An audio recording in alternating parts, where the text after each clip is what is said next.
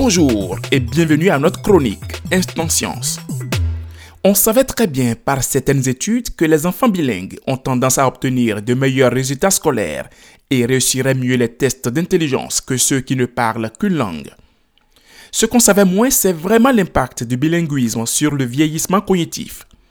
Une nouvelle étude réalisée par l'équipe de la chercheuse Anna Inès Ansaldo du Centre de recherche de l'Institut universitaire de gériatrie de Montréal et professeure à l'Université de Montréal démontre que l'apparition des signes de vieillissement cognitif et de démence est retardée chez les personnes parlant deux langues, donc les personnes bilingues.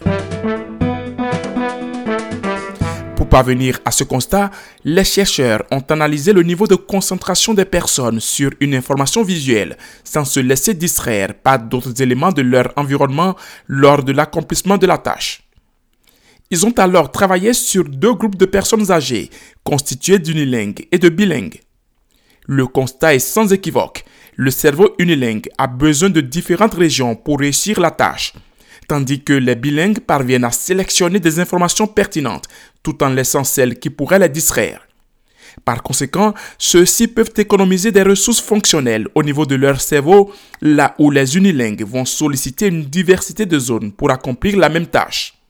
Forcément, cela précipite le vieillissement cognitif chez les derniers, donc les unilingues, conclut l'étude. Voilà, merci de m'avoir écouté.